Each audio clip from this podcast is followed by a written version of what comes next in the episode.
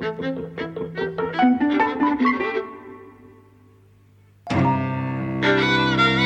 everyone. This is Eavesdropping at the Movies. I'm Jose. I'm Mike. And today we have a special guest, uh, Lee Kemp, uh, who is one of the major local producers in the Midlands. And we are going to be talking about uh, Widows again. Uh, and the reason for talking about it again is because I just think it's great, uh, you know. And the first time I saw it, I thought, I've really got to see it again and just pay more attention to the visuals, right? Because I think the first time I was quite caught up in the narrative. Uh, but I knew that the film had more to offer that I wasn't quite grasping. And then, of course, kind of Lee Online, you know, was equally uh, interested. So we decided to kind of go together and hash it out once more and bring in a, a, a reluctant Mike who, who I think didn't quite see a reason to see it a second time, Damn right I didn't. uh, uh, but who perhaps has changed his mind. Perhaps. Well, let's see what Lee thought first of all. Yes. What, what, so why were you, Lee, so keen on um, seeing it again? Um, well, first of all, thank you for having me. Um, and I I really enjoyed it the first time round, um, and I think along uh, much the same lines as you, Jose. Uh, I felt like it it deserved uh, at least one more viewing, um, and I think probably more as well.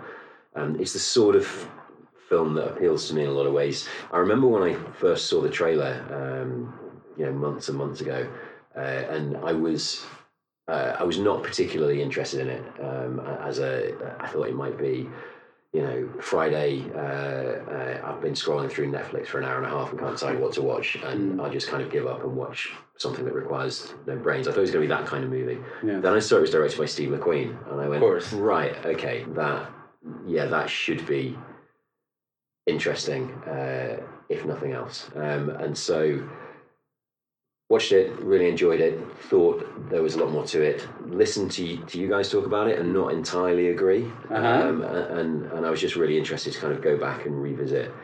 Um, you know, just a lot of the thematic stuff. Uh, I think it's exquisitely structured.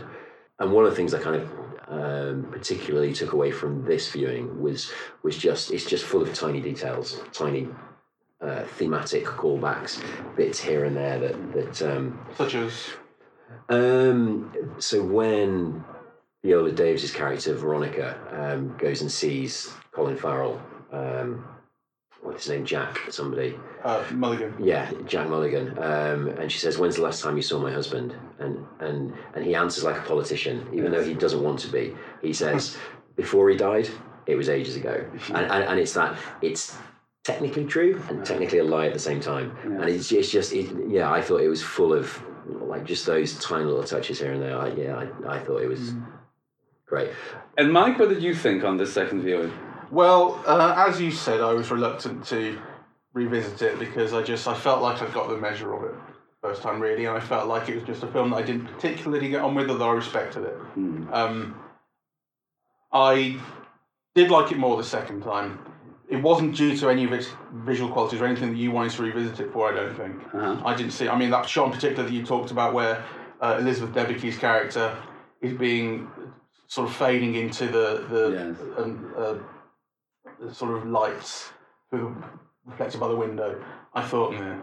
Oh, you see, I, thought, I, I, I thought I know- thought I you it love was as it. beautiful as the first time but and as expressive, um, and I saw many more shots like that actually. But what one I one I saw in it this time that I didn't particularly appreciate as much as I could have the first time um, was the structure. Lee pointed out it is brilliantly structured, and there there is there is purpose and kind of more than one meaning to everything. It's an incredibly efficient script Yes. um, that it, it gets all sorts of meanings out of simple things and or, or maybe not dual meanings but dual purposes. You know, everything is kind of operating on multiple levels in a way. Um, Can I interrupt for a second? Because I think one of the things that makes this film so interesting is that it's taken almost the opposite trajectory of what you normally expect. When you normally expect a film to have had some kind of cultural impact or just to be old or whatever, and then 10 years later, 20 years later, it gets turned into a, a TV series for HBO or Netflix, mm-hmm. right? That's kind of the usual pattern. And this is the opposite, right? And I think it's really interesting because, you know, the more time and space you have to work on something, kind of you can you can give it more space, right? And there's a focus on narrative. But the more you condense, yeah, uh, you, you know, you have to kind of render poetic, right? You are actually kind of condensing information, so every little thing has to kind of work on multiple layers, right? Yeah. So so so I thought this was interesting. You know that something that can work as an extended narrative, all of a sudden, you know, has to be kind of rendered po- poetic to work at all. Yeah, it's got to. I, I don't mean to sound too, you know, to say poetic as in, you know, make it fancier. No, I know what you mean. I just think the form, you know, kind of film form, when you when you have to kind of convey a world and a story and a theme and everything in ninety minutes, things have to symbolize. They have to work on different levels, right?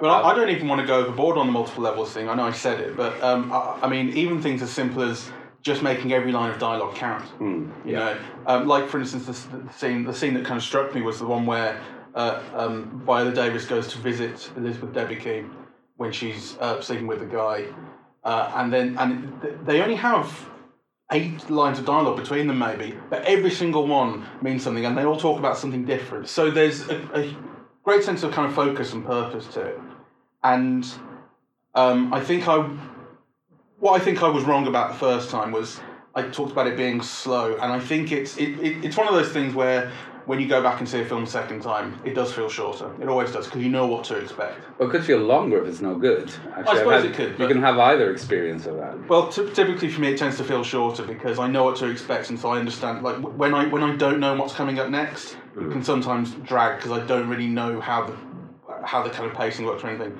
But having the picture of the entire film in my head, I can I can see how things are going, and so uh, so it, fe- it felt tight and short, and and um, that shot in particular that I that I picked up on the first time is kind of a stunt. One of one of Steve McQueen's long take stunts. The one in the car where you're outside the Yeah. car. That's right. So Colin Farrell starts off outside the car, um, saying goodbye to the people he's, he's been talking up, the, the, the, the black local community that he's talking about being a, a kind of local hero for. Um, gets into the car, and then he has a conversation with uh, his uh, Wife. sec- his wife, his secretary, I think, or second in I command. thought it. I thought it was his wife, but, Well, Red-headed paperweight, as his dad calls her. but I thought that was his wife. Well, he's got an ex-wife, hasn't he? And um, and when when they're in the the sort of what years ago would have been a gentleman's club, she's sat. She's not sat with, With them, is them. she? So I, yeah. Oh, I- you're I right. think, Okay, yes, You know, yeah. so uh, and they have a conversation, and then and and, and they they're being driven to uh, where he lives, which is in a much nicer part of town, but it's not very far away. Um, and then they get out, and so that that scene struck me as kind of a stunt because it's a very noticeable cinematic technique that's being used, you know. Um, but I mean, it was pointed out by David uh, on Facebook, David Sugarman. Um, you know, more more to that shot than I picked up on the first time because I picked up on I picked up on that it's it's going from a place of poverty to a much nicer area, and that was that, that was the central thing I kind of picked up on, and that is true. I mean, that's part of the shot. But also, there's the fact that they're having uh, a very candid, racist conversation. I mean, he's, he says to her, "You know, have you ever slept with a black guy before?" And it becomes this this you know, kind of jealousy thing about him, and he talks about these people killing each other. These people, he says, you know, um, like they're like they're animals, like they're savages, and the and you can just see through the tinted uh, uh, windscreen that the driver is black. Yeah. You know, so he's in the car with them, hearing all this, and there's no consideration given to him, and that's and again, it's it's part of the shot, it's part of the composition. So, I like I respected that shot an awful lot more the second time, and it's I see it as far less of a stunt now, and that's partly thanks to David, and it's partly thanks to just being a little less prejudiced seeing the film, being a little less kind of going, okay, he's going to do one of these shots at some point. Yes, having a bit more of an open mind. A little bit. I didn't go into it closed-minded Uh, at all. I was really looking forward to it the first time, you know, and I didn't quite get on with it, and I still don't hugely like it. But I think what we picked up on what you said in the first podcast that it's hard to love. You know, I think it's true that his films are hard to love, Steve McQueen's, and that's an issue for me. It's a film that doesn't make me feel anything. You said it was quite moving. I find I find this one very moving. I don't. Oh, you see, we, we can talk about it, but I'm interested in what, what you picked up. Well, Nick. that that uh, that shot in in in particular, uh, it was a little lost on me the first time because it was because I think it's two minutes altogether, and we were we were quite a long way into it before I'd sort of because the the artifice of putting the camera on the front of the car and why are you framing it like this, and I got I got lost in all of that immediately, um, and then it had taken me a while to kind of catch up. Whereas this time, um, uh, what struck me about it in particular was just how fast it goes from poverty. They're literally not from the beginning of the shot to the end of the shot, but it's literally a street or two, and you're into like Mansions. um, investment. There's a mall, all that um, kind of stuff, and then you get into mansions and all that kind of stuff. And what I thought was interesting about that shot as well was at the very beginning, it's talking about investment and rebuilding, and at the end, it's actually happening, but it's happening in the rich part. He's got all of the workmen Yeah. around his house, and all that kind of stuff, and it's and it's all of that. And and this is why it's one of those films that re- rewards more viewing. viewing. Absolutely. I think that point Lee, that you made about um, about the artifice of some of the shots being kind of distracting the first time. Yeah. That is completely true for me. Yeah. The second time I see the film, I know that the shots are coming, and so that so that wasn't distracting. I was able to appreciate the art of them more. Um, can you talk a little bit about structure? You were saying that one of the things that struck you most is is was the structure of the thing. Well, it's um, obviously it's uh, as as you say, Mike. It's working on a number of levels. It's whilst it's long, it, it is incredibly efficient, um, uh, and you know every every line is very specific and all that kind of stuff. And I just really liked the way it. Um, uh, there's uh, there's a symmetry, I think, about quite a lot of it, about the characters, about the kind of uh, who they are, and you know where and when they come into the film, and all that kind of stuff. And the fact that the heist is is just ten minutes at the end of the film. You know, Yeah. in in most movies that would be, you know, the third act completely. Um, and so it's the interlocking pieces, I think, as much as anything that I admired. Yes. Um, I think to me the heist in this film is almost a MacGuffin in a way, right? Like uh, you know, I think the film is about grief and race and Yeah. America, and you know how the whole system is broken, Hmm. you know, and the heist is just kind of a mechanism through which to explore those themes. yeah, You know, I mean, the heist is a way of, you know, introducing you to Robert Duvall's racism. It's introducing you to the Colin Farrell character being actually even more corrupt than the father, even though he claims to be, you know, completely different, that he's Yeah. only interested in art and other things, but really he's behind the whole scam, right? He's stolen the money, right? He's part of the organizing, yeah?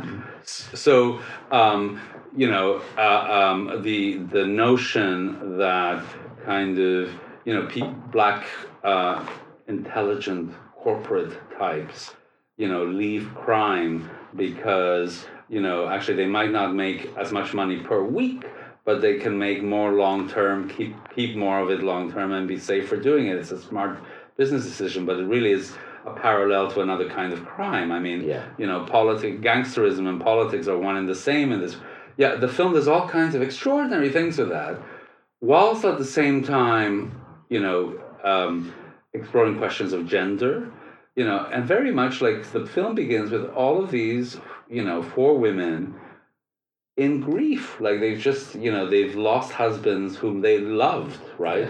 You know, so the whole thing is overladen with with grief, you know, and and and actually with grief commingled with love and pragmatism, right? Because you know, the last scene, um, you see that you know she's completely in love still, you know, with um, Liam Neeson. Can't believe what she's done, but now kind of willing to protect herself with it, right? Yeah. But there's there's a lot of tenderness and anger and love all kind of intermingled together, right? So you know, the film is not about the heist.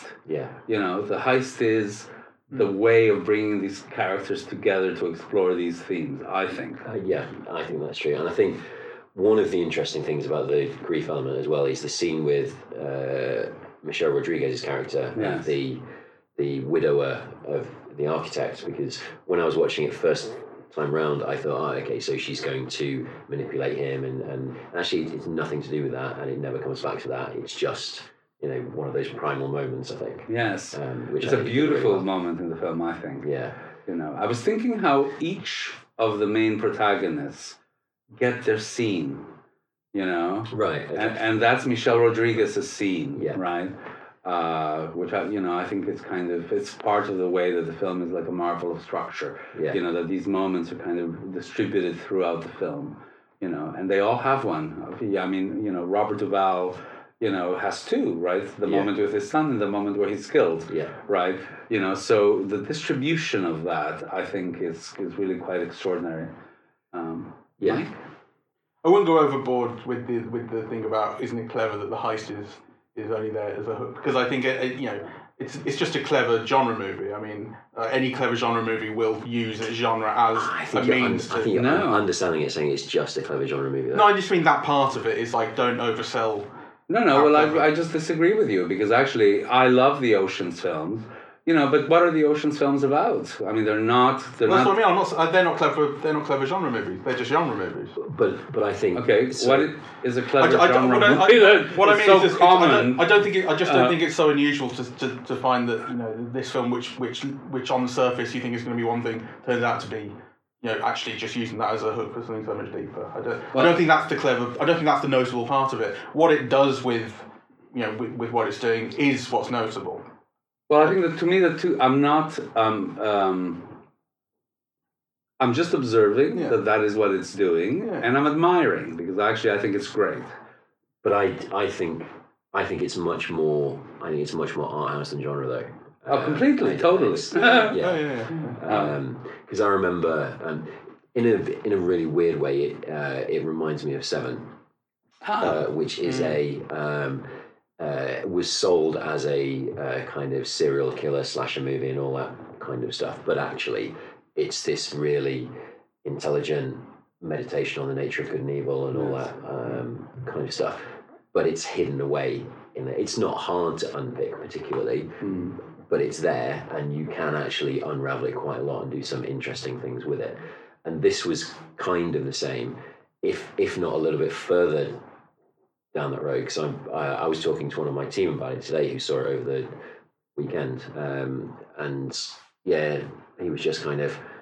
It's all right, you know. The bank robbery, it was, you know, that kind of thing. And I think if you're not, if you're not willing to put the work into it, or you don't come at it from the right, you know, kind of point of view, I think it is immediately. It's just not a very good To- heist to movie. be if, you, honest, if you don't I think spot all that stuff. I think that's an interesting point. Like the what what the the kind of balance between genre and art, if you like, if that's how you sort of want to think about it, is is how how much of the pleasures of the genre movie um, are in this film. And Very the, few. The I answer is think, I would say not so many. Yeah. I think the heist is very exciting. yes. I found it I found it more exciting the second time as well. But the, the, the bits where they are uh, in the garage planning and discussing are not hugely exciting. Yeah, well, let's. I think Lee's right because in in that sense, it's not really a heist movie. I I think if you if you think that the heist film has general structures like you know what is the robbery going to be like, rehearsing it, kind of getting all the people involved and doing their bits, you know, kind of doing a bit that doesn't work out, pointing out the problems that have to be overcome, then the problems that become a barrier to the Yeah. success. Yeah, the, you know, there's a pattern to the heist film. This is not like that. No, this is a most movie. of the work has been done for them. They just pick it up from the lockbox that he left for them. In terms of, uh, they do have to do some planning and some, you know, kind of when she goes to the gun show and when she buys some various things, they do have to do elements of planning. But in terms of like doing doing so much of it and getting things wrong and trying things out, you're right. It's, it, there's less of that. But I think you could have made this movie as a genre movie. Yeah. You know, absolutely. Um, and if you look at, um, uh, so if you take the music as an example, Yes. um, like again, one of the pleasures of viewing something that you enjoy again is you're a little bit closer, but a little bit more distant at the same time, and you can kind of stop and look and all that kind of stuff. So the music, um, so there is heist music in it because it's um, Zimmer, and it reminded me of The Dark Knight quite a lot. It's like, you know, kind of repetitive, Yeah. building tension, strings kind of thing. Um, and it only appears three or four times, and it's always in heist moments. Oh, right. Yeah, um, I missed that because in the music, what I was paying attention to was the Nina Simone Nina and the Van Morrison yeah. and the Sade, right? Uh, and not, you know, the. Yeah, but it does do that kind of ding, Yeah, ding. yeah, yeah. sort It of- is funny you notice because on the Wikipedia page it does say you know score by Hans Zimmer and you go that's a big name Hans Zimmer. Yeah. And you watch the film and you go where is it? Yeah, Mm. but it's only it, it is only used when they- when they're doing like heist genre thing. So it's heist genre music when they're doing heist genre things. That's the only time, you know, and I found that really interesting as well. So, Yeah, that's a good point. yeah, I, I wanted to go back to revisit it for the visuals because, of course, you know, Steve McQueen is a Turner Prize winning visual artist. Yeah, right? And you know, I did pick up on quite a few things that I found interesting the first time around. You know, but kind of, I was wrapped up, and uh, you know, I was very moved by it. Like, you know, the, the whole thing about the grief. You know, there's some scenes that are just kind of so stunning, right? Like, you know, the whole beginning and how it's done, right? Because before the credit sequence comes out, you know, what you have is, you know, this black woman, you know, kind of this white bed, you mm. know, Liam Neeson, right? Then it goes back a bit, right? And then you have another woman, then it goes back. Yeah, like Yeah. it's almost like the whole beginning is past tense, right? It's kind of, you know, yeah, it's kind of it shows you something yeah and then you realize that actually it's the memory of something because they're already dead right? Like it's a kind of an incredible yeah way of beginning really.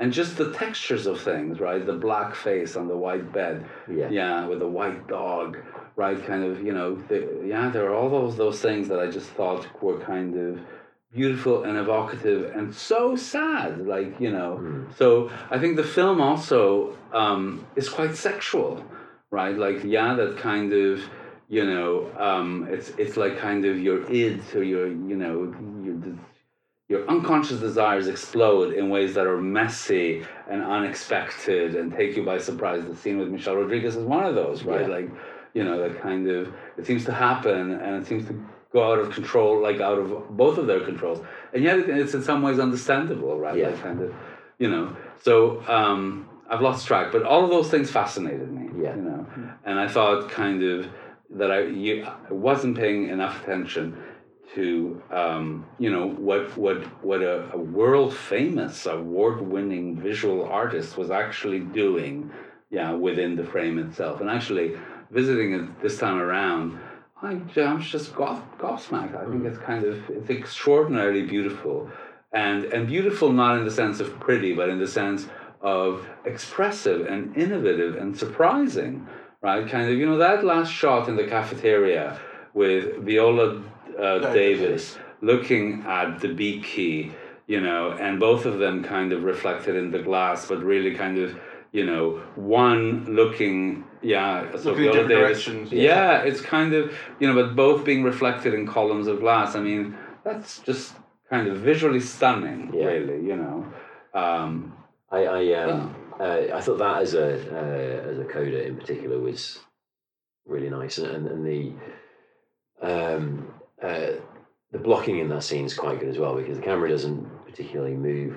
Then she comes in and uh, Veronica's obscured by the waitress, you know, so you kind of come in and you see her, and then she moves out the way and she's there, and they just have that moment, which which I think is really really lovely.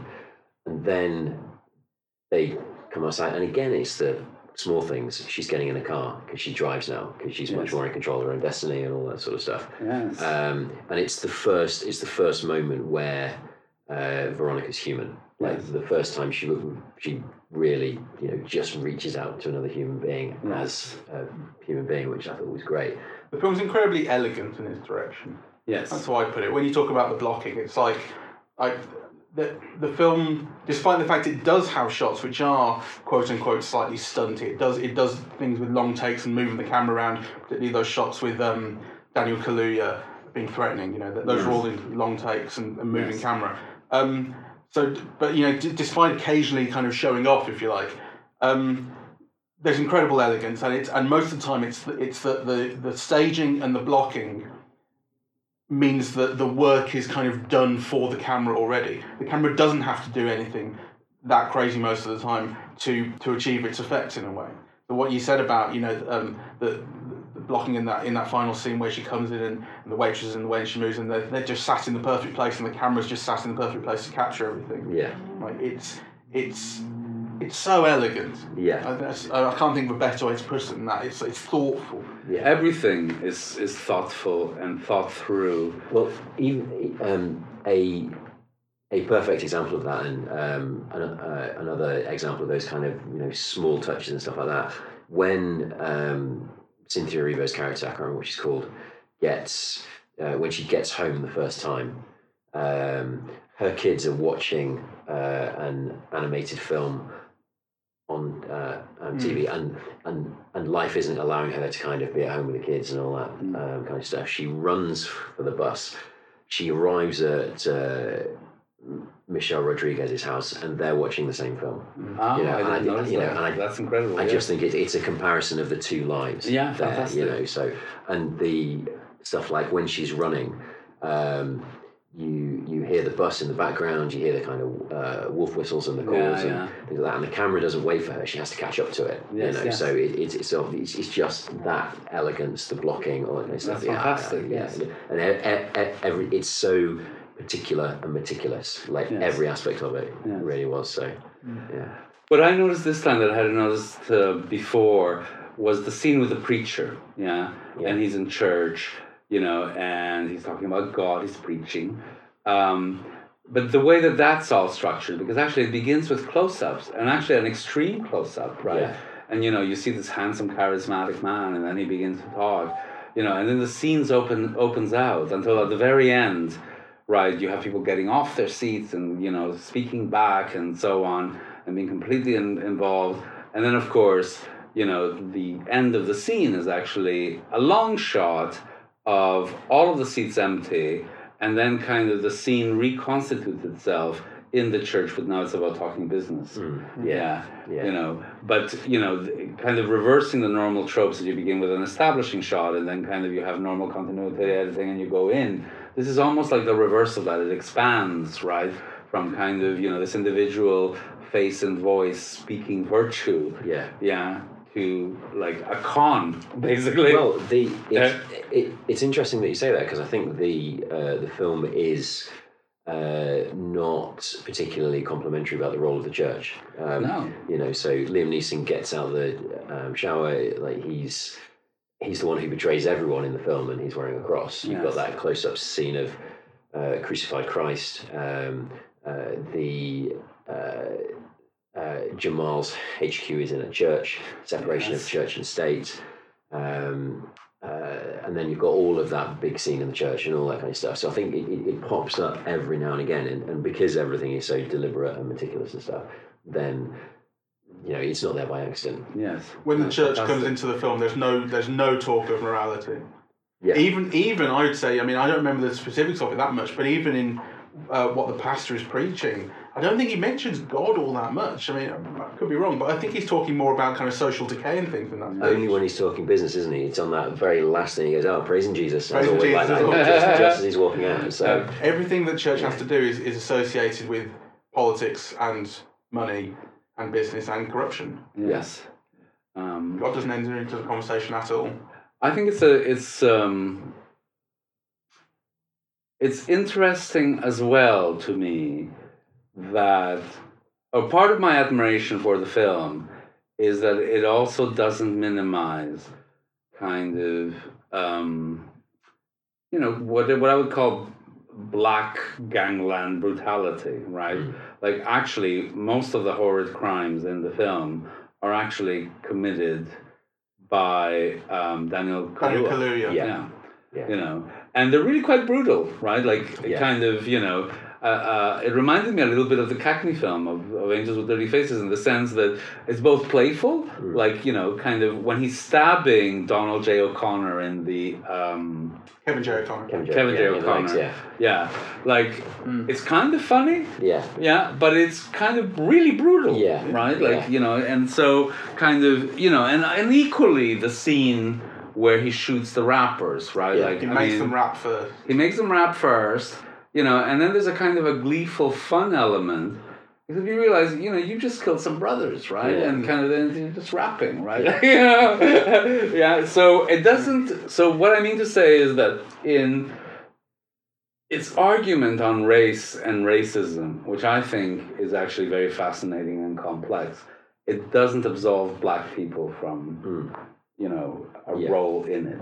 Yeah. Well, do you think there's anything deliberate in the fact that he's the the, the only caricature I think Daniel Kaluuya's character, the, um, in the sense that, I mean, he is. I think his performance is great. I think Um, it's that great. that uh, that scene that you were just talking about with the rapping, um, the way he walks in with the um, book, he, he knows exactly what's um, coming, but, but he just pauses a moment just to get to the end of his paragraph, and then he closes the book and moves on. You know, so but he just had the least. It's it, it, it's an amazing performance, but he's the least interesting character, I think. In the in He's the least whole- dimensional character. He's the least dimensional character. Yeah, Yes. it's, it's it's not that he's not interesting, but yeah, he just doesn't have the sort of He's a caricature, but he's a very effective one. yeah. And actually, and I think it's important to have him in the film, you know, because actually that is the stereotype, Yeah. right?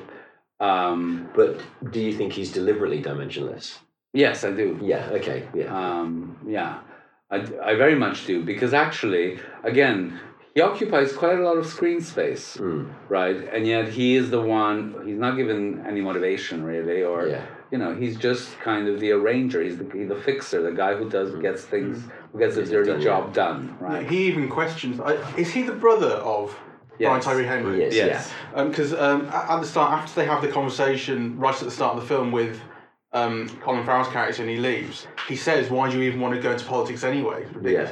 So he, you know he doesn't believe in it at all. Yeah. He is purely just the enforcer. He doesn't have any belief in what he's been No. asked to do. Not at all. I mean, he's basically doing the same thing for his brother now in politics that he was doing in gangs before. Yeah. That's, you know.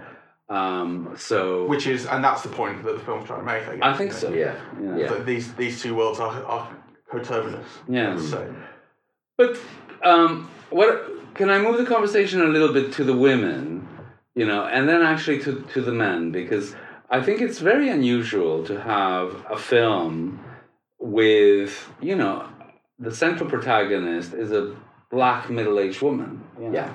Uh, which I think is extraordinary, and then in a way, what follows from that trunk, I suppose, or the branches from that, that trunk, are the Michelle Rodriguez and the Elizabeth Debicki characters, right?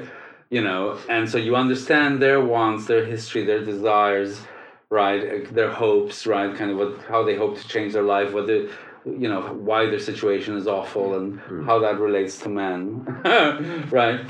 Um, and and act- actually, I think that is kind of extraordinary, really. You know, Well, so all all of the issues in their lives, like the whole film, stems from the men, doesn't it? mm, it does, Yeah. but not just from the men. Yeah. You know, so for example, with the Michelle Rodriguez character, right?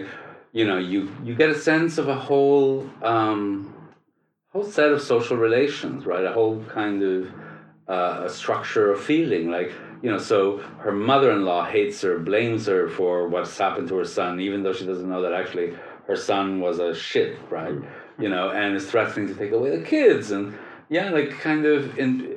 I mean, I think as you said, Mike, yeah, it's the film is so economical and kind of you know everything that it does, but it, it evokes a whole kind of set of social relations which are very different for each of the women. Yeah. Elizabeth Debicki's mother is trying to pimp her out. Yeah. You know, like yeah. This is the point I was going to make about the women. Like, I think, I think we, we've talked before about um, about how great it is to have so many uh, films about gay life these days. Yes. And one of the things that's so great about it is that they don't have to be trying to represent all gay people in one film. Yes. You can you can talk about different things.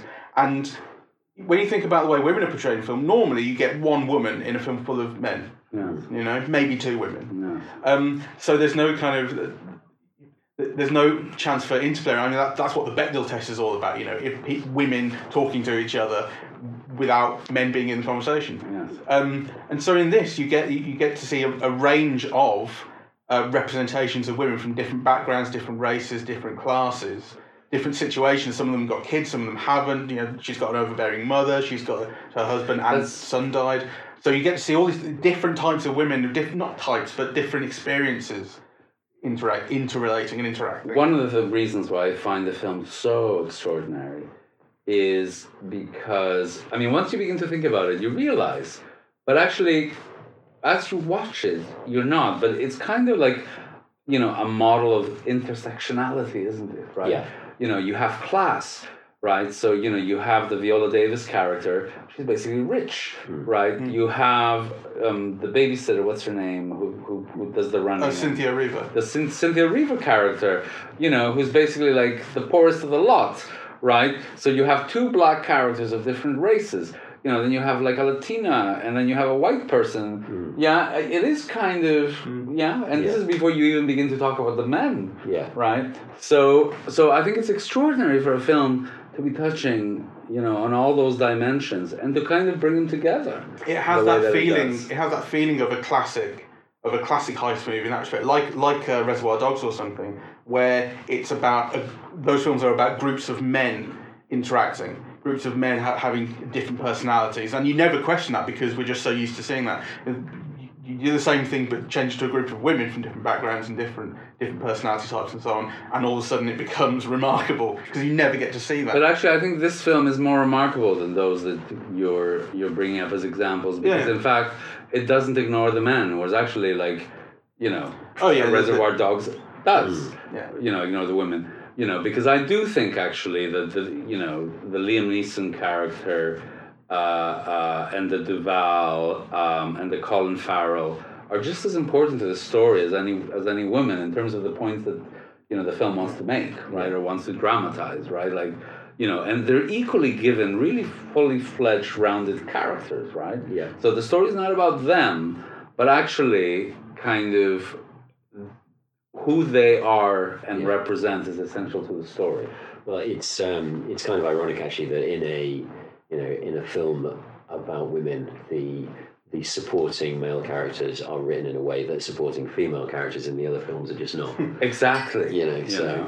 yeah, Um, Yeah, and that and that's one of the things that makes the film remarkable and exceptional, you know. Um, but maybe also, um, so you're right. It's a contradictory thing in the sense that it's part of why it's, I think this film is so great, right? But on the other hand, it's part of a patriarchal privilege to do that, right? Yeah.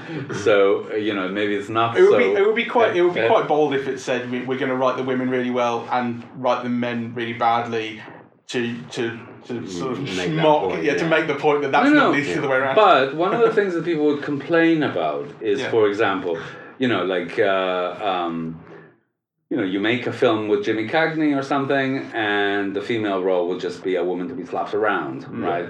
But then you'd make a melodrama with Barbara Stanwyck, you know, and the guy would just be like some patsy who'd have like four lines, and so you know, Yeah. kind of she'd leave him and make a life of her own. So you know, kind of, it is an issue, right, that is very elegantly resolved in this film. And also, people have argued that maybe like part of the problem with classic cinema is that that was the thing, you know, that if you make somebody a protagonist and if you just kind of reverse the gender, then you know the other, yeah, the other gender just kind of became minimal or ineffectual or Yeah. you know. So, i.e., if you if you focus, if you have one protagonist and it's one gender, then the other Mm. is subsidiary. Well, I think, think when, when you have a film that's one protagonist, everything has to relate to them in some way. That's what makes them the central figure. When you have an ensemble film like this, Yes. you get all this freedom to, to, you know, no one has to take on that role of being being central, having to have everything relate to them. So everything is able to, uh, you like to have a web, you know, Yes. of interrelations, mm. which is better. Yes. Mm. yeah. I mean, I'm not saying it's easy. It's better. I mean, the film aims really high and it nails it. I think. Yes. Um, so this is not quite an ensemble in that sense. I mean, there are hierarchies, aren't there? I mean, it, it Yeah. is, it is, you know, I think it's Viola Davis's film. Then it's the three. It's Michelle Rodriguez, Elizabeth Yeah. Debicki, Viola Davis. Then there's another rung, which is the men, and yeah, Yeah. you know. So I, I'm I'm not saying it's perfectly even-handed, but you get my point. Right? no, yeah, I get your point, but I'm also trying to relate it to Lee's point about the structure. Yeah, that Yeah. it's so beautifully structured that it allows, you know, to, to get fully rounded characters on all of these different levels and representing such different things and playing such an interesting and almost catalytic role in the narrative, right? Because, you know, they all do something that pushes it forward, right? Like, Yeah. you know. Uh, and they all have a relationship with each other. I mean, I think the Colin Farrell Robert Duvall thing is so interesting to me because it's a subsidiary. You know, like kind of you know, if you if you rank which are the most important people in the film, they wouldn't rank very high. Yet, you know, you have a whole thing about the politics of yesterday, the politics of today, how similar they are, even though you know the father and son have like this great conflict about how things should be. Yeah. Right. There's a whole Oedipal struggle built into that. Right. I mean, it's just, I think it's quite amazing. Yeah, yeah, I think so as well. I thought um, uh, when you take a step back and and look at um, uh, these things are, are, are always about kind of equilibrium, disequilibrium, equilibrium, all that kind of stuff. The the only characters who change are the four women because when you know at the end of it, uh, Jamal isn't the alderman. Um, Colin Farrell is, even though he doesn't want to be. Yeah. You know, all of the guys are dead, etc., etc. You know, so so it, it, it, it does kind of have that classic, uh, the, the the the arc. Yes. that, you know, everybody's learned it. It it does do those things, but just in a way that you don't really notice too Mm. much, which I think is extraordinary. I think um, it's worth mentioning also, you know, that uh, the script is co-written by uh, Gillian Gillian Flynn Flynn. and Steve McQueen. Yeah. I think you made a big deal out of, out of this in the first. I picked up on the fact that she, well, she's obviously a big name in screenwriting as well, and she wrote uh, Gone Girl. That's what she's most. That's what she's best known for. I'm just uh, commenting that it's something that you, Mike, raised in our previous podcast, and that I think it's interesting, you know, to have like, you know, a female kind of uh, uh, screenwriter, and then you know a black British filmmaker, kind of working together on a British story that's transposed to America, and actually, again, bringing up this question of intersectionality, and that actually that might be some of the um, rationales for why you know the film is structured the way that it is, you know, and you know deals with the issues that it does. Right. And and it's interesting, even with that provenance, it, it feels like such an American film. uh, Yeah. In um, not just in, in in terms of like you know it's obviously a kind of Hollywood movie and stuff like that, but it, it's it's so representative of America in the same. Uh, It's about America. yeah, absolutely. In the same way as Killing Me Softly was. Yeah. Yeah, you know, a few years ago. It's Yes. it's it's it's very American now. Yeah. Absolutely. Um, And, ki- and originally written by Lynda La Plante, with the original Yeah. uh, TV series. Yes. Who, again, yeah, obviously a woman. Yeah. yes. And that's kind of why she wrote it, because I think we said in the first podcast she was sick and tired of the role she was getting offered, so she wrote something better. yes. Um, And you've seen Prime Suspect re- recently. yeah, I, I, a s- I result. said after the first So- podcast I'm going to watch Prime Suspects, and I watched the first one, um, the first three three hours and 20 minutes. You must have seen Prime Suspects. I saw it when it came out. You haven't, then? Is it good? It's really good. It's really good, Okay. I mean, it's I mean, it's a, I I thought Jesus Christ, it's quite daunting at three and a half hours, but um, I mean, it's fantastic. The performances are great. The- It, it is made for TV, so kind of visually, it's um, it's a little bit kind of uh, plain, I guess, and it's and it's you know it's all about dialogue really and performance.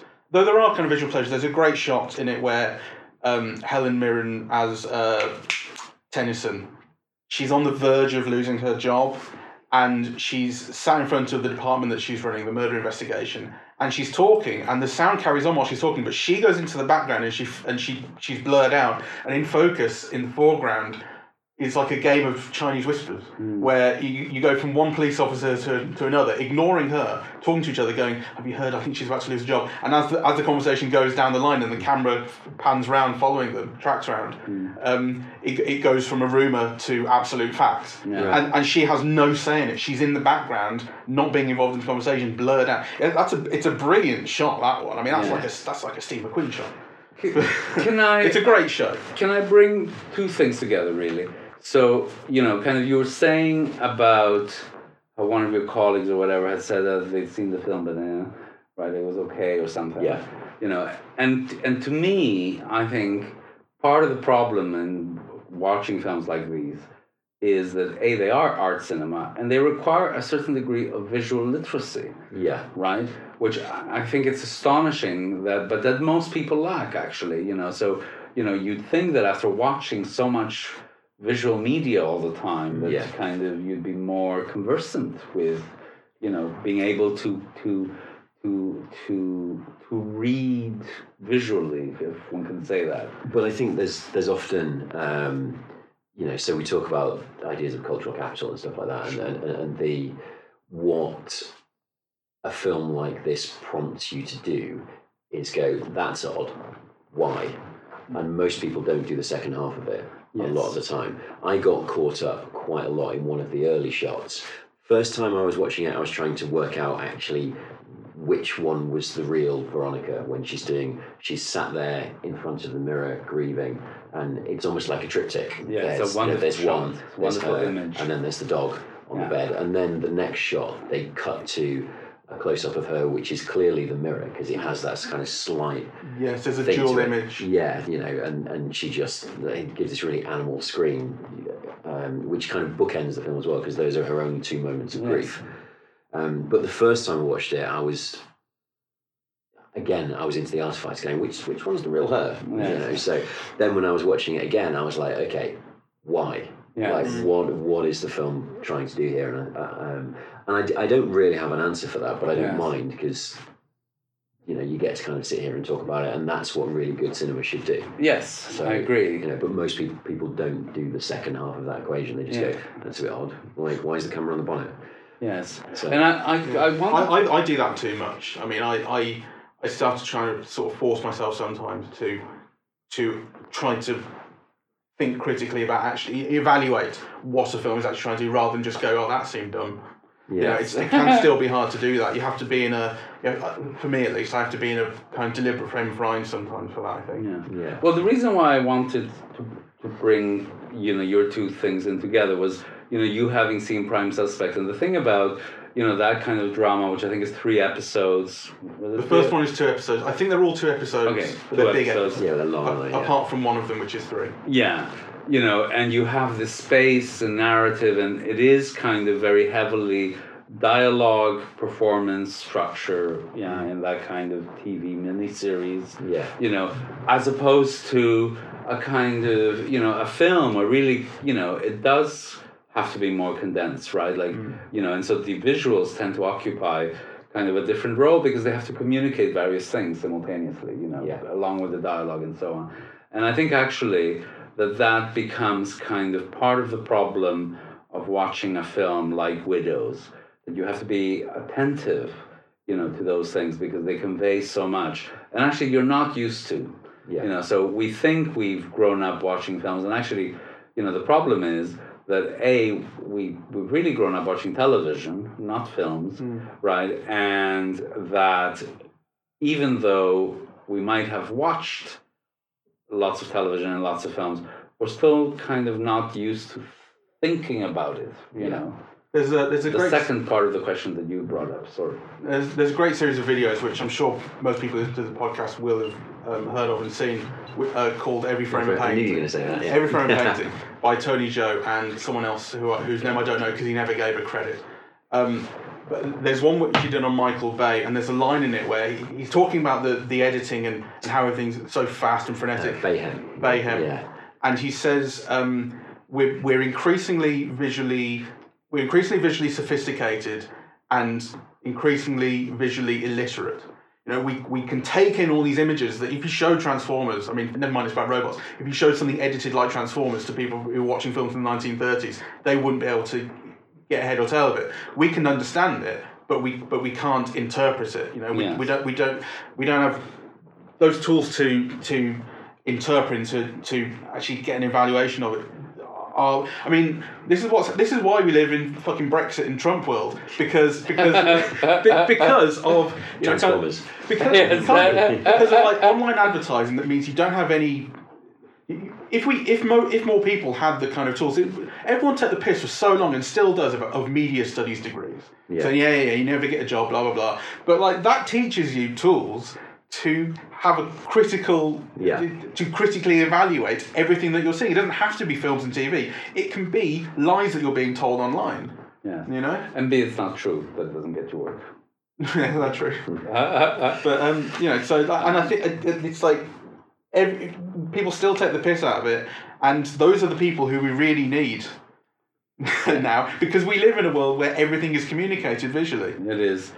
Well- but actually, no, please. I was going to say, just on that, uh, on, on on that kind of, uh, in that vein, another one of those um, every frame of painting videos is about Drive, um, which is a film that I really, really love. I love it as well. Um, but it's about the way Nicolas Winding Refn uses the quadrants, Uh huh. um, which when I'm having someone um, cleverer than me explain it to me, is really obvious. I, I, I never came near it when I was watching it. I had absolutely no idea that there's this this other layer of visual communication. You know, so um, I just thought it was mm, like you can never have enough background in education in this kind of stuff. Well, I mean, I think the thing about movies, and I always say this, is the line from Pauline Kael, you know, but she, I mean, she would say that, you know, the reason why movies are great is because they call on everything you know, right? And you Yeah. never know enough, right? So let's say you know a lot about music or a lot about literature, a lot about uh, graphic design.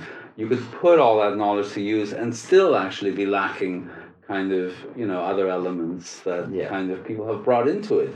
Because, you know, films are a collaborative kind of medium. And, and, and actually, because of the expense involved, it often does involve calling on, you know, some of the most skilled people in the world to Yeah. do particular things, as in this movie, right? Um, so, of course, like, kind of the film, I think, um, or certainly the very greatest of films, and I think Widows is one of them, kind of, you know, it does call on more, it is superior to you, yeah, if you know what I mean Yeah, yeah that kind of you know you have all of these kind of extraordinarily people with extraordinary skills putting all their skills to bear to kind of communicate one thing mm-hmm. right? And kind of maybe you get the one thing but you're not getting all the layers behind it you know? And part of the pleasure of watching a film like this is watching it over and over again to kind of you know try to, to get to it right? To, to mm-hmm. get something that is like superior to you mm-hmm. you know but that nonetheless connects in some way. I mean this one connected with me anyway. Yeah, I think a good place to start, for me at least, when I'm trying to think about uh, kind of analysing a a film, filmed imagery and so on, is the effect it has on me.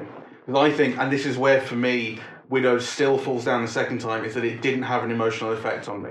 Which is, and you can't blame the film for that really. It's that's just a, a case of not connecting like you connected. yes Um, but I think you know, I, I think storytelling, it like ultimately, it- it's about the effect it has. So, so that that video that you mentioned, the one on Drive, yeah, was I found that film that, that video really dissatisfying because um, it was it was pointing out something that you could clearly pick up on from uh, analyzing the film in, in using quadrants, but it didn't explain to me anything that Why? was about it didn't it didn't then go and here's the effect Yeah. you know here's if you were feeling this this might be what you know so um so so there's a case like if you if you try and like just decode a film, as it were, from sort of first principles, I, I find that quite dissatisfying. I think if I start off with the effect, then I have the question why why the effect. You know, that's kind of where that's kind of where analysis starts for me. I think. yes well that's a good place for it to start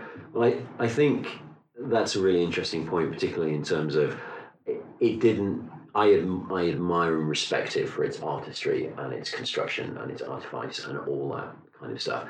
It it doesn't have a huge emotional. I don't have a huge emotional response to it in the same way that I do with, say, for example, Lone Survivor, which is not like anybody's favorite movie, but I love it because it's about things that you know impact like uh, you know having been in the army and you Yeah, know, yeah. all that kind of thing. I'm I'm a straight middle class white guy, like the sure the I am I'm the recipient of all the privilege.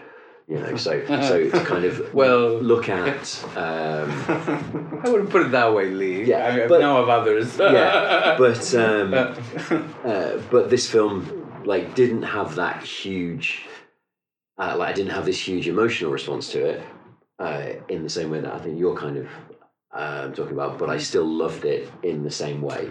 I I think I wonder if it's maybe a question of age, you know, because I really identify with um Viola Davis. yes, and you know, I mean because I think what I identify with is the way that the film complicates uh, um, emotion Mm. you know, so that anger and love and a kind of a hunger for touch, you know, and betrayal. It was quite a tactile film as well. There was quite a lot of that. Yeah. You get a you get a sense for people's need to, to touch and fuck, basically, and you know, Yeah. to yeah, to have a, a physical connection. Um, and then also the loss of it, right? And kind of, you know, she's lost her son, she's Yeah. lost her husband. Um, worse than that, she recovers her, finds he's betrayed her. like, yeah, so she's been like crying over this man Mm. who's really been a shit. But actually, you can also understand him, I think, or I do, Yeah. right? So actually, this kind of complicated mixture or complicated response to something is not a typical movie something, but it's a typical life something where you can love and be angry, yeah, Yeah. at the same time, and kind of mourn something, and you know, kind of try to overcome it and wish for it, and yeah, because the film structure, it's almost part of it is always in the past. It's always of what was and what is lost. Yeah. you Yeah. know, and I can identify with I think that the, the the way it does those things around grief, Mm. particularly the, the the thing that you mentioned in the last episode, where like you know she's looking at the reflection, he's there, then he's not. When you come back to the real world and all that kind of stuff, I thought that was great, and it made me think of uh, like I've I, I've never been in quite that position, you know, but I. I I can think of like I was seeing somebody in Birmingham for a while, and, and, and everywhere I go, every you know, the just it's it's a roadmap of that relationship. I So I can that. imagine just you know being in the home where you raised a child and that, and and just how difficult that must be. And I thought the film did it really really well. Yes, um, I think. Uh, That um, point where she goes into her child's bedroom, you get the feeling that that door's been closed forever. yes, You know, and then she goes into it for one time. And the only thing that's in there, you know, because it's again, it's completely white, isn't it? You know, and it's stripped bare, except there's a pile of posters, and the first one is Malcolm X in that sort of two-tone Barack Obama style. You know, But actually, you see the Barack Obama poster later. Oh right, okay. You know, so actually, Yeah. it's very interesting because I think in the middle. It's at the same time when she has the, not the flashback, when you are told the story of how he died. Yeah. So whilst he's being killed, Yeah. in the scene where he's being killed, you have the Obama poster, so it says Obama Hope, Right. and it's exactly the same Yeah. color and the same style of poster And- as the Malcolm X poster. And I think when you talk about the um, like complex characters and complex relationships and stuff like that, I was really struck by the scene where she's putting the white glove Yes. on his hand in the Yes. funeral, and it's almost like you know, is she like like if you'd have had a child with somebody else, he'd still be alive because Yes. they've just had the conversation about. Um, I didn't see myself being married to a white guy, so like the implication is he would probably have been married to a white woman. They'd have a white child, and that white child would still be al- alive. Because even though he's mixed race, you know, as I learned from university with you, one drop of black blood. That's right. black, You know, so that's And you know, and actually, you the film tells you very clearly he got killed because he's black, He's really. black, yeah. You know. Absolutely. So, um, but then, yeah, But I think that the, the on on that interesting thing in particular, as soon as he reaches over, you're like, no, don't do it. You're going to get killed. And Yes. he, yeah, you know, it's like you if you hadn't done that, you would just be alive. But I know if I'd have done that, I'd be alive. You know, and it's a different set of rules. yes, and people. also how do people process those things? Because you know he's in the middle of a conversation. It's his mother's present, right? Like Yeah. you know he's putting down the phone, right? Like, ah.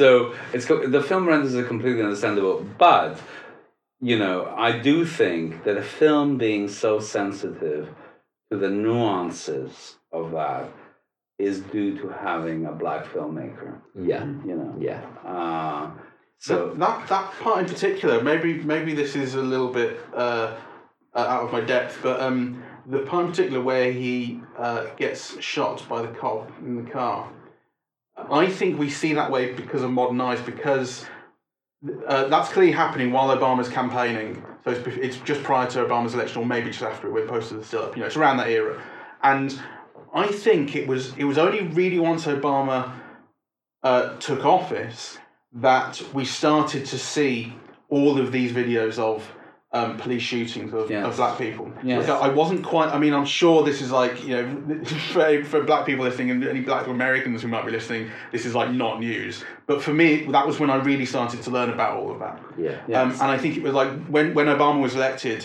it wasn't about the end of racism. It was we entered a new racial world. Where, Yes. You know, we, we kind of saw things differently, or we started to learn things. So I think that, but for, for me at least, it was it was the benefit of the hindsight of the last kind of ten years of having learned about what situations actually are like for black people in America that I knew immediately how that scene was going when I first saw it. If if I'd seen that ten years ago, I might not have. Yeah. You know. yes. Um, yeah, I think the uh, we'd have probably watched it ten years ago and gone, that wouldn't happen. Yes. Maybe. Yeah, Yeah. you know. So No, I think it's true. I think it's interesting because, you know, you have this sense of progress. You know, of you, you look at films, you know, from the 1930s and you think, oh, you know, we've evolved or whatever. And actually, well, you know, what I was thinking recently watching all these 1930s films is actually that we haven't, right? That kind of, you know, so when I was a young person, I would have, I would have arguments with my father about saying, oh, well, the world's not like that now, or, you know, I would say, oh, because you're Spanish, like Canada's not like that, right? Or, you know, and obviously he just thought I was like a naive, stupid idealist and didn't know the world, which was true, right? yeah.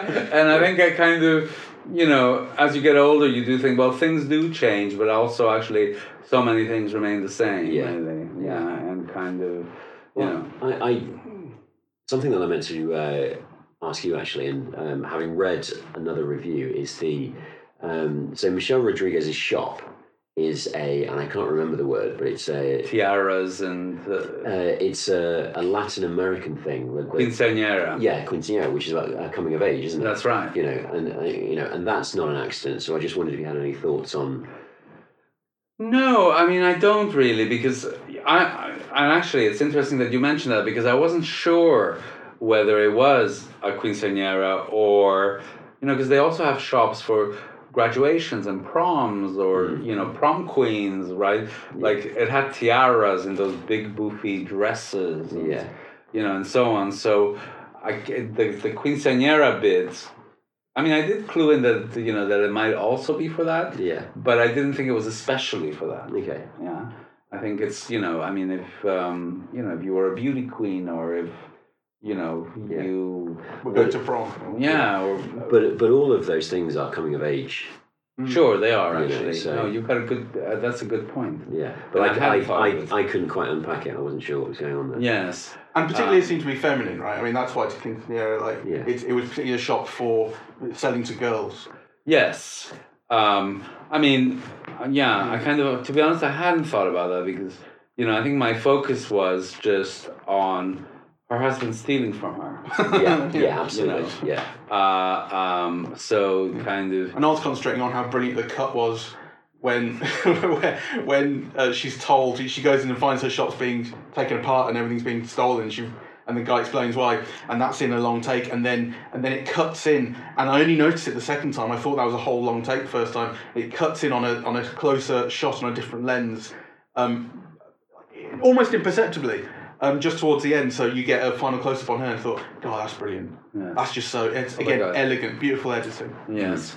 I mean, there's so many brilliant things in it. So, I, again, I mentioned this in our first podcast, you know, but um, the close up of, ne- of Liam Neeson's face, you know, just, you know, with the texture of the skin and the wrinkles. when he's Yeah. crying.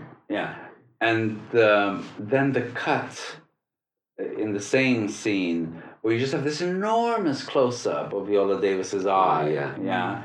I mean, I just thought that was like, as an image, it's just extraordinary. I mean, I'm not sure what to make of it, really. Yeah. You know, because it kind of, you know, the eye is dark. So it's almost, it's got like a cat's eye. So the light falls on it. And so half of the eye is lit Mm. but actually you still can't see anything, right? Like you don't see an iris or Yeah. yeah, you know, and then kind of the wrinkles around the eye. I mean, it's just such an extraordinary image, Yeah. you know. Um, that uh, I, I was I'm just proud to take it for granted. okay. Um, I I thought the, the the one bum note in the casting for me was Liam Neeson. Um, Oh no, I loved him. no, I thought he was great. I just thought he was too too big a star to die in the first act. Um, But he I thought that was doesn't. it. that's exactly my point. Oh, you didn't believe it? Yeah, you know. So I th- th- there was always a part of me was going, he's not dead. Yeah. Oh. So I thought Okay. that was interesting. I believe that it hook, line, and sinker. Yes, I Yeah. did as well, actually. The first viewing, I kind of, you know, I just thought, oh, well, you know, this is one of those things where a big star wants to contribute to Yeah, an just wants to artistic be in it, project, yeah, you know. yeah. So I was surprised uh, when he returned, actually. And there's something about, I mean, I love him, yeah, you know, um, and there's something just about his presence, right? Because, you know, I mean, he must be 65 or something now, Yeah. you know, and he's still got that incredible hulking body, Yeah. you know, and it's kind of so powerful and also so, his persona is so calm, Yeah. and powerful and so on yeah, right so actually i think it kind of it really works well in this film because actually it must have taken some kind of man you know to marry a black woman you Yeah. know, and to raise a child with her and aside from him being a criminal and everything yeah like Yeah. so the hulking presence and the s- you know the soft voice or And the yet- deep voice because you're talking about kind of um, strength and power and stuff like that, and yet he shows himself to be weak and cowardly and all that kind of Yes. stuff, which is really interesting. It, it's interesting that yet again he's in a film about grief yes um, because he's almost always in films about like ever since his wife died, he's almost always in Yes. you know films about getting his family back in one way or another. yes you know, he's, so- he's like Yeah, you know the personification of it really Yeah. i love him The shot of him at the, funeral in the church for their son, and uh, Viola Davis is crying as she leaves, and it's a shot of him on a very long lens, and he's, he's on the right hand side of the frame, looking over to his son. Like he's not right in front of it, he can't stand near it, yeah, near the coffin, and he's crying his eyes out, looking over, and his sort of chin, lips quivering. yeah, That's an amazing shot to me. The, the performance Hmm. with like it, and it is as you say. So it's this, it's this kind of huge, very kind of hulking figure, completely broken, yeah, which is wonderful. And actually, you see, as you say, you see a lot of that. I mean, the only time you you see him uh, in any kind of sense of power is when you see the heist right at the start, really. And even then, it's everything's going wrong. It's not really you don't see, he doesn't get a chance to show off or anything. That's not what that's about. Yeah. And you know when he's revealed in uh, in in the bedroom of the, the, the woman he's cheating with or going off with, um, he's he's his shoulders are slumped. He's looking out the window at Viola Davis as she leaves. He's not happy. Yes. You know, he's not, and he's not big and strong or anything like that. yeah and and and, and even like again i'm at risk of reading too much into things. But the the even in that scene in the church he's destroying something beautiful. He's pulling the flower apart and just leaving it in a mess on the floor you know? yes. so um, i thought he was great in it. I thought his um, performance was amazing. He was the right size and bulk and intimidating and all that kind of stuff. It, it just it's one thing that didn't quite sit right with me. Okay. Well, with me, I was very surprised because you know, obviously, you expect somebody like Steve McQueen to, you know, to do extraordinary things visually, yeah but actually, I think the performances are almost uniformly great. yeah You know, agree with that. and and um, I was surprised, for example, by Colin Farrell, whom I love and who is great. But actually, on my first viewing, I thought, you know, I mean, he was fine, but he was like really down my list of, Yeah. you know, what I loved about the film. And actually, you see him again, and he's fantastic, Yeah. really, you know, like kind of, you know, uh, um, and particularly in his interactions with Robert Duvall, right? that Like, that scene is the one that stands out for me particularly Ah. because when there's a point where he looks away and he almost laughs and you know and it's that kind of he can't quite believe that he's finally standing up to his dad yeah I Yeah. thought I thought that was really great Yeah, I mean, um, so, and I think all of the actors are. I mean, I can't. Like every, everybody brought their A game I think Yeah, I mean, Robert Duvall was fantastic, you Yeah. know.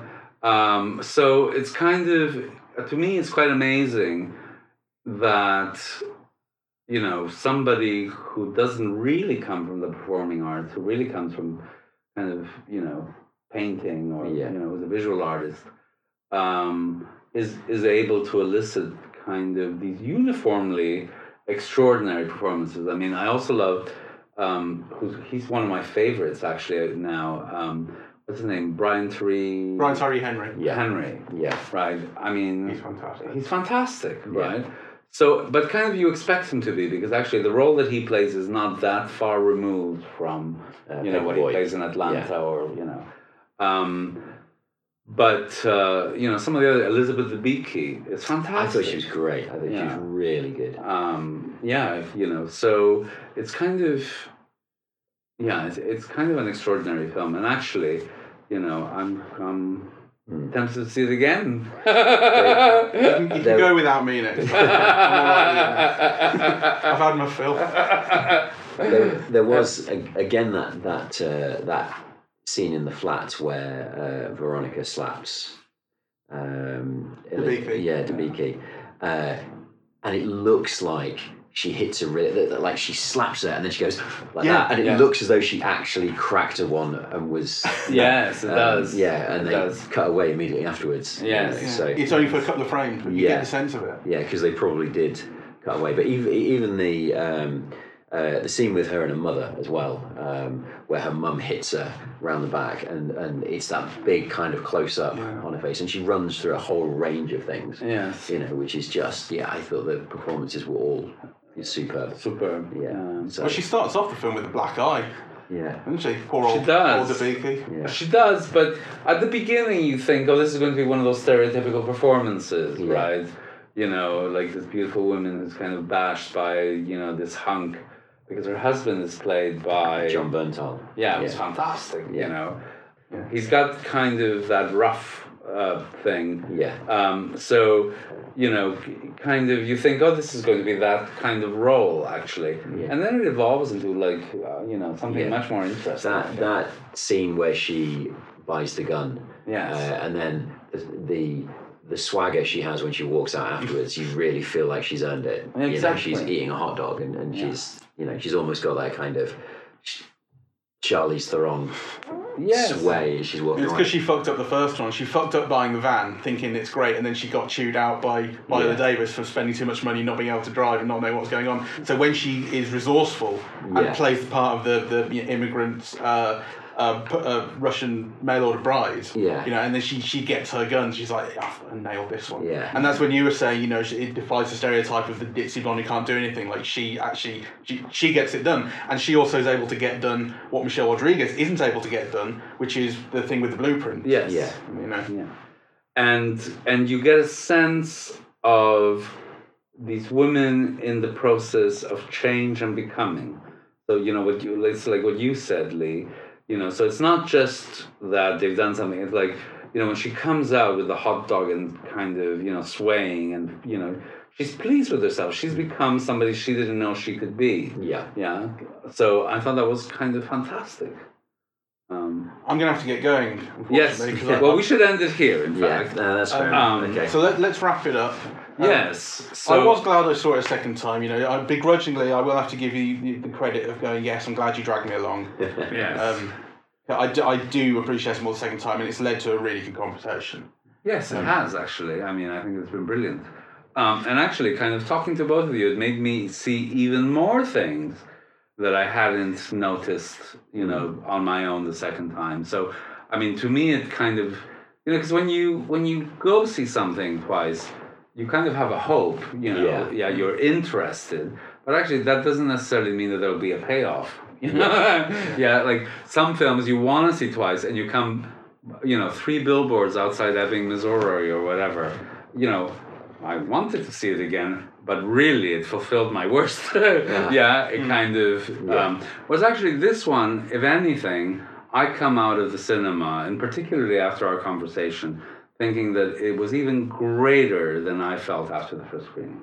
Yeah. The conversation has elevated it for me. You know, which which is a good thing. It's just a film that I didn't, you know, get the get the most of the first time. Yeah, I will have to thing. admit that. yeah. Well, that, that's the point of some of these films, right? Like, I think you know, it's, Well, I- too few, I think.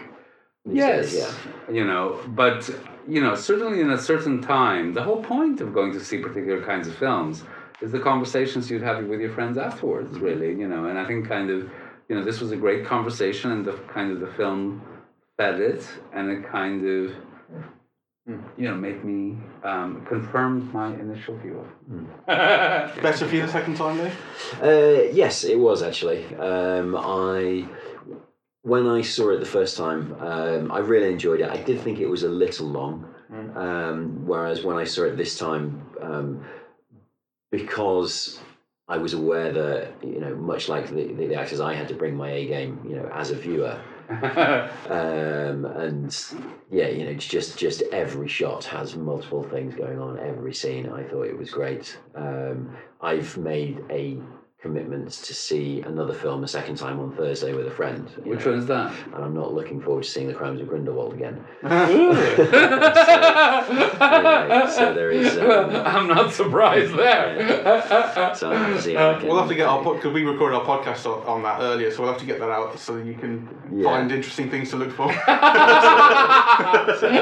But this has been, yeah, really, really enjoyed it. Really enjoyed um, recording this as well. It's been good fun. Thank you. yeah, thanks me. for coming on.